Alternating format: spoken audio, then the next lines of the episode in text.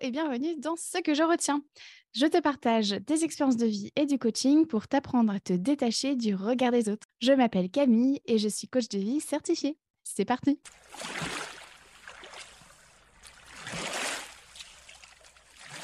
Aujourd'hui, dans ce 39e épisode, je te partage ce que je retiens de ces fois où j'ai fait semblant d'aller bien car j'avais honte.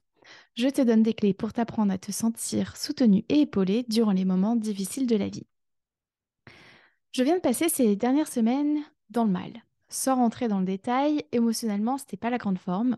Alors je te rassure, je prends bien soin de moi et je fais ce que je peux pour aller mieux. Et justement, je vais t'expliquer ce qui fait euh, qu'aujourd'hui je remonte la pente plus rapidement qu'auparavant. Allez, je ne fais pas durer le suspense plus longtemps. Mon secret, c'est d'en parler. Bon, attends, reste là. Hein. Peut-être que toi aussi, tu as honte de parler de ta santé mentale, surtout quand ça ne va pas. Eh bien, euh, je te comprends, je suis passée par là, mais laisse-moi te livrer ce qui a fait toute la différence pour moi. Déjà, j'ai pris conscience que j'avais un biais de pessimisme. C'est important de comprendre ce que c'est, donc je t'invite chaleureusement à écouter l'épisode 37 pour en savoir plus. J'avais honte d'assumer que psychologiquement je n'allais pas bien, car je pensais qu'on allait me juger comme étant faible, comme quelqu'un de pas assez courageux, qu'une privilégiée qui ne se rend pas compte euh, de la chance que j'ai, etc. Je pensais qu'on allait arrêter de me fréquenter ou alors qu'on allait avoir pitié de moi. Toutes ces craintes m'ont amené à m'isoler complètement et même à mentir. J'ai fait mon burn-out et ma dépression en 2017. J'en en ai presque pas parlé tant j'en avais honte.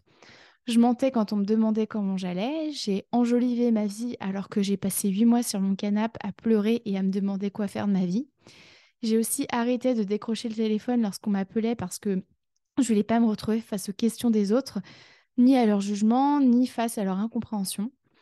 Mais plus dur que tout ça, je cherchais surtout à ne pas mentir et c'était plus simple de le faire en m'isolant de mes proches.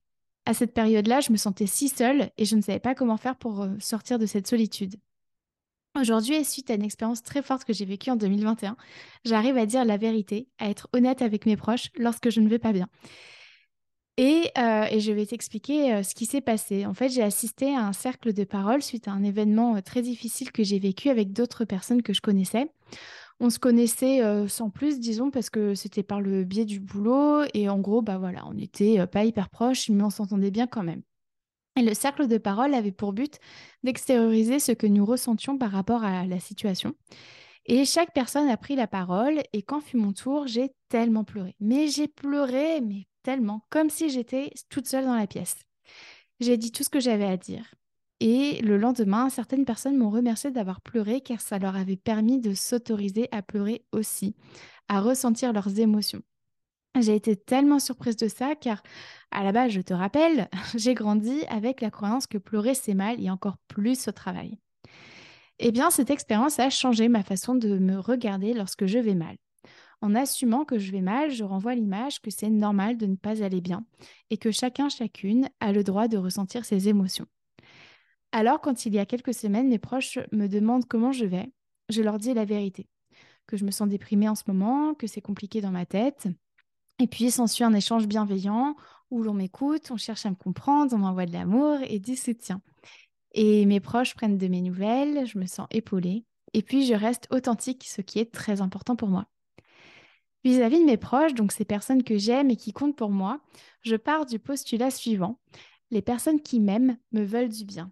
Elles veulent que j'aille bien. Elles se soucient de moi. Alors, autant être sincère. Et crois-moi, ce postulat fait des merveilles. Donc, ce que je retiens de ces fois où j'ai fait semblant d'aller bien, c'est que j'ai empêché mes proches de me soutenir. Alors, tout d'abord, petit point définition. L'OMS, donc euh, l'organisation l'Organisation mondiale de la santé euh, explique, euh, explique pardon, que la santé, c'est un état euh, de, de bien-être complet qui englobe le physique, le mental et le social et ne consiste pas seulement en une absence de maladie ou d'infirmité.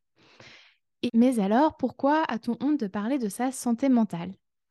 Eh bien, l'OMS a publié un rapport sur la santé mentale en 2022 qui note qu'il y a un tabou autour de la santé mentale et que ça amène aux discriminations, à l'isolement, à l'ostracisation. Euh, je, mets tout un tas de sources euh, dans, les notes de cet épisode, donc euh, n'hésite pas à aller faire un tour. Et puis, il y a aussi l'OMS qui rappelle que les problèmes de santé mentale sont aussi gravement négligés. Les systèmes de santé mentale du monde entier présentent des carences et des déséquilibres importants en termes d'information et de recherche, de gouvernance, de ressources et de services. Et en plus, ce que je trouve personnellement aberrant, il y a un gap qui montre que, donc c'est Santé publique France qui montre que de plus en plus de personnes chez les 35-44 ans connaissent un état dépressif. Euh, et, c'est un chiffre, c'est un qui croît depuis des années. L'OMS souligne d'ailleurs que dans tous les pays, la prévalence des problèmes de santé mentale est très élevée. À l'échelle mondiale, près d'une personne sur huit présente un trouble psychique. La prévalence générale varie avec le sexe et l'âge, mais les troubles anxieux et dépressifs sont les plus répandus chez l'homme comme chez la femme. On peut également lire dans ce fameux rapport euh, de, l'OMS que d'après les estimations, euh, par exemple, les troubles anxieux et dépressifs ont augmenté de plus de 25% pendant la première année de la pandémie de Covid-19. Donc ce qu'on voit, c'est que la santé mentale, c'est la base de la santé et que c'est tabou dans notre société. Et euh, comme ce que je disais, je liste plusieurs sources dans les notes du podcast qui confirment qu'avec les problèmes de santé mentale s'accompagnent l'isolement aussi des personnes. Et du coup, la honte dans tout ça Eh bien, j'ai trouvé peu de recherches scientifiques qui font le lien entre la honte et la santé mentale, mais j'en ai trouvé une qui était très intéressante qui note le lien entre douleur chronique et honte et culpabilité. Et donc, il y aurait effectivement un sentiment de, honte et de culpabilité qui est associé aux douleurs chroniques. Euh, mais euh, voilà, ça s'arrête juste pour les douleurs chroniques. Ça ne peut pas. Il n'y a pas de recherche scientifique qui vient euh, appuyer ça par rapport à la santé mentale. En tout cas, moi, j'en ai pas trouvé. Euh, si tu en trouves, n'hésite pas à me les partager. voilà, moi, je, te présente ça après d'expérience. et mon expérience ne vaut qu'une goutte d'eau dans l'univers, mais c'est clairement lié en termes de santé mentale. Néanmoins, euh, les chercheurs Christine Neff et Christopher Germer rappellent que la honte vient du besoin d'être aimé, de mériter l'affection et d'appartenir. Donc le besoin d'appartenir. Comme d'hab, toutes les listes sont toutes les listes, toutes les sources sont dans, les notes du podcast. Et donc si là je raccroche tous les wagons ensemble, voilà ce qu'on obtient. Si j'avoue à mes proches que ma santé mentale ne va pas très bien en ce moment, alors je prends le risque d'être rejetée puisque c'est tabou d'en parler dans notre société. Je prends le risque de ne plus être aimée. Or, ce savoir aimer, c'est vital en tant qu'être humain. Il existe d'ailleurs des croyances fondamentales négatives qui sont liées à la honte, comme par exemple je suis nul, je ne suis pas aimable, je suis impuissant, je suis inadéquat et je suis un raté. Bon, on est d'accord, tout ça c'est pas très joyeux, mais j'ai un antidote et ça s'appelle briser le silence. En parler. En effet, le silence entretient la honte. Comme on a une croyance fondamentale négative, donc par exemple je suis nul, on la cache aux autres car s'ils le savaient, alors ils nous rejetteraient. Mais comment en parler alors? Eh bien, ce que la recherche montre, c'est que pratiquer l'autocompassion permet de dépasser la honte. Donc si toi aussi tu souhaites te sentir soutenu et épaulé lorsque tu ne vas pas bien, voici ce que je te propose. Déjà, je t'invite à repérer ce que tu te dis. Par exemple, il ne pourrait pas comprendre, je suis nul, c'est pas normal, je crains, faut pas que ça se sache. Aussi, je t'invite à repenser tes préjugés sur la santé mentale. Et si c'était une force de reconnaître que ça ne va pas? Dans une société qui tente à lisser ce qui nous rend humains, qui prône la productivité, coûte que coûte finalement, euh, je trouve personnellement que savoir s'écouter, se connecter à soi et ralentir est une force. Ça demande beaucoup de courage et de force, mais aussi d'amour pour soi, de faire un pas vers soi.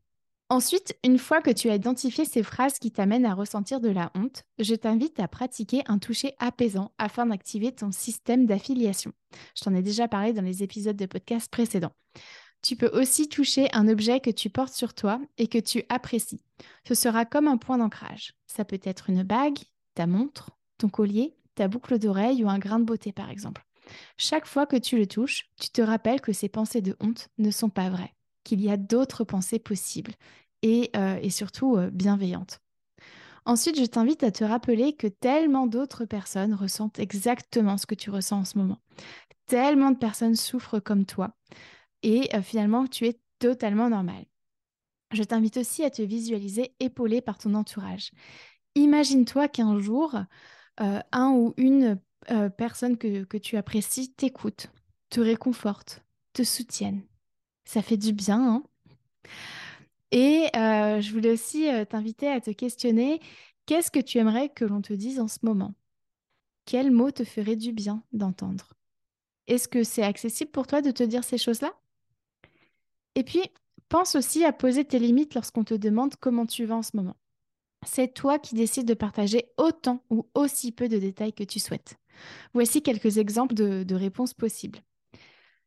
Ça ne va pas très bien, mais j'ai pas envie d'en parler. Je ne suis pas prête. Merci de m'avoir euh, demandé, ça me fait du bien de savoir que je peux compter sur toi. Ou alors, ça ne va pas très bien, mais je me sens pas d'en parler euh, maintenant. Est-ce que tu serais d'accord pour que je t'en parle si j'en ressens le besoin? Voilà pour les exemples. Et puis, je te partage à nouveau une croyance qui me fait beaucoup de bien. Mes proches se soucient de moi.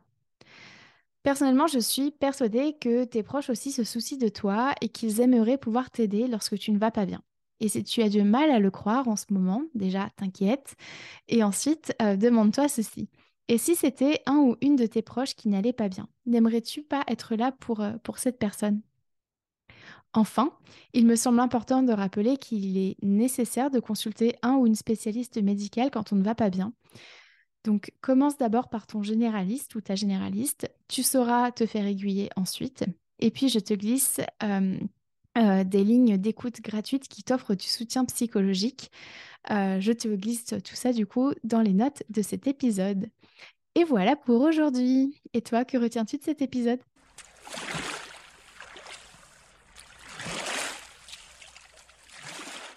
Merci à toi d'avoir écouté cet épisode jusqu'au bout. Si tu souhaites en savoir plus sur mon travail, rejoins-moi sur Instagram sur la page La Camille ainsi que sur mon site internet www.lacoachcamille.com. Prends soin de toi.